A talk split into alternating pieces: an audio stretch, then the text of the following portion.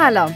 صدای منو میشنوید از استدیو بیدکست. همراه ما باشیم با این پادکست. امروز می‌خوایم ببینیم اصلا بلاکچین چیه.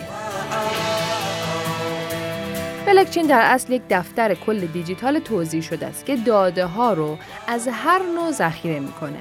یک بلاکچین می‌تونه اطلاعات مربوط به تراکنش های ارز دیجیتال، مالکیت NFT یا قراردادهای هوشمند دیفای رو ثبت کنه. در حالی که هر پایگاه داده معمولی می‌تونه این نوع از اطلاعات رو ذخیره کنه. بلاکچین از این نظر منحصر به فرده که کاملا غیر متمرکزه و تنوع ذخیره سازی دیتاهای بالایی داره. به جای نگهداری و کنترل در یک مکان مشخص و مدیریت توسط یک سیستم متمرکز بلاکچین تعداد زیادی از کپی های یکسان از پایگاه داده خودش رو در چندین رایانه که در سراسر یک شبکه پخش شدن نگهداری می‌کنه. که به این کامپیوترهای منفرد گره میگن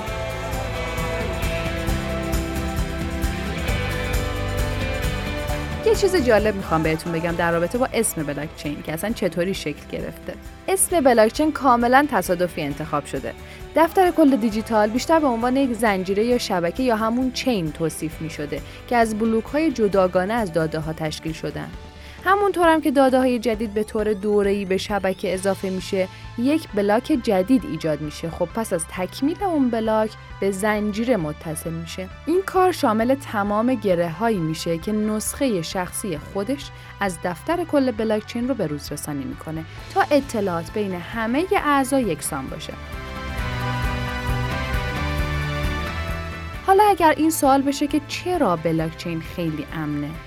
ما در جواب می‌تونیم بگیم که نحوه ایجاد همین بلوک های جدید به عنوان کلید و جواب این سوال در نظر گرفته میشه. اکثر گره ها باید قبل از اینکه یک بلوک جدید به دفتر کل اضافه بشه مشروعیت داده های جدید رو بازبینی و تایید کنند. برای یک ارز دیجیتال ممکنه تضمین بشه که تراکنش های جدید در یک بلوک تقلبی نیست یا اینکه سکه ها بیش از یک بار خرج نشدن. این اتفاق با یک پایگاه داده یا فرایند جمعآوری مستقل دیتا متفاوته. چرا که توی این موارد یک نفر می‌تونه بدون نظارت تغییراتی ایجاد بکنه. تراکنش ها معمولا با استفاده از رمزنگاری ایمن میشه به این معنی که گره ها برای پردازش تراکنش نیاز به حل معادلات پیچیده ریاضی دارن. و اما می‌رسیم به انواع بلاکچین بلاکچین عمومی در مقابل بلاکچین خصوصی دو مدل متفاوت از بلاکچین به نامهای بلاکچین عمومی و بلاکچین خصوصی وجود داره. در یک بلاکچین عمومی هر کسی می‌تونه مشارکت کنه. یعنی می‌تونه داده های روی بلاکچین رو بخونه، داده های جدید بنویسه یا داده ها رو بازبینی و بازرسی کنه. خب این مسئله هم باید بهتون بگم که تغییر تراکنش های ثبت شده در یک بلاکچین عمومی خیلی دشواره چون هیچ مرجع واحدی گره ها رو کنترل نمی‌کنه. توی همین حال یک بلاکچین خصوصی توسط یک سازمان یا گروه کنترل میشه که می‌تونه تصمیم بگیره چه کسی به سیستم دعوت بشه و همچنین این اختیار رو داره که به عقب برگرده و زنجیره بلوکی رو تغییر بده. این فرایند در بلاکچین خصوصی بیشتر شبیه یک سیستم ذخیره سازی داده داخلیه. به جز اینکه برای افزایش امنیت کلیه اطلاعات در چندین گره پخش میشه.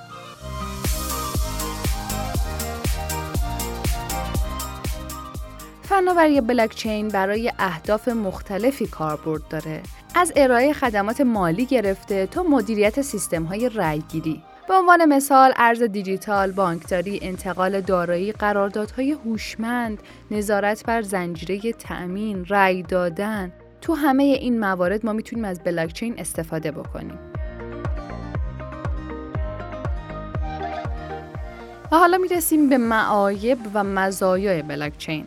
مزایای بلاکچین دقت بالاتر تراکنش هاست. عدم نیاز به واسطشه. با استفاده از بلاکچین دو طرف توی یک تراکنش می‌تونن چیز رو بدون انجام عملی مشخص از طریق شخص سالس تایید و تکمیل بکنن. این خیلی مسئله مهمیه. مسئله بعدیش امنیت بیشترشه انتقال کارآمدترشه.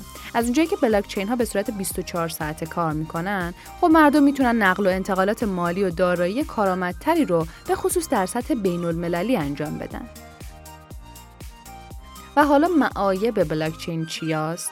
محدودیت تراکنش در ثانیه. هزینه های انرژی بالا، خطر از دست دادن دارایی، احتمال فعالیت های غیرقانونی، نحوه سرمایه گذاری در بلاکچین همه اینها معایبی هستن که باید در نظر بگیریمشون. شما در واقع نمی‌تونی روی بلاکچین سرمایه گذاری کنی چون این کلمه فقط یک سیستم برای ذخیره و پردازش تراکنش هاست. با این حال می‌تونید با استفاده از همین فناوری در دارایی ها و شرکت ها سرمایه گذاری کنید. ساده ترین راهش خرید ارزهای رمزپایه مثل بیت کوین، اتریوم و سایر توکن هاست که روی بلاکچین اجرا میشن.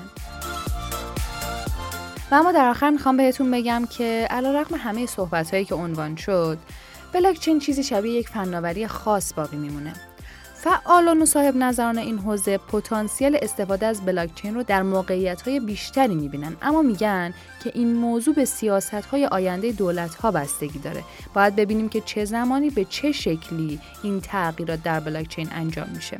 اما یه چیزی که مشهوده اینه که هدف محافظت از بازارها و سرمایه گذاران و دارایی ها هستش.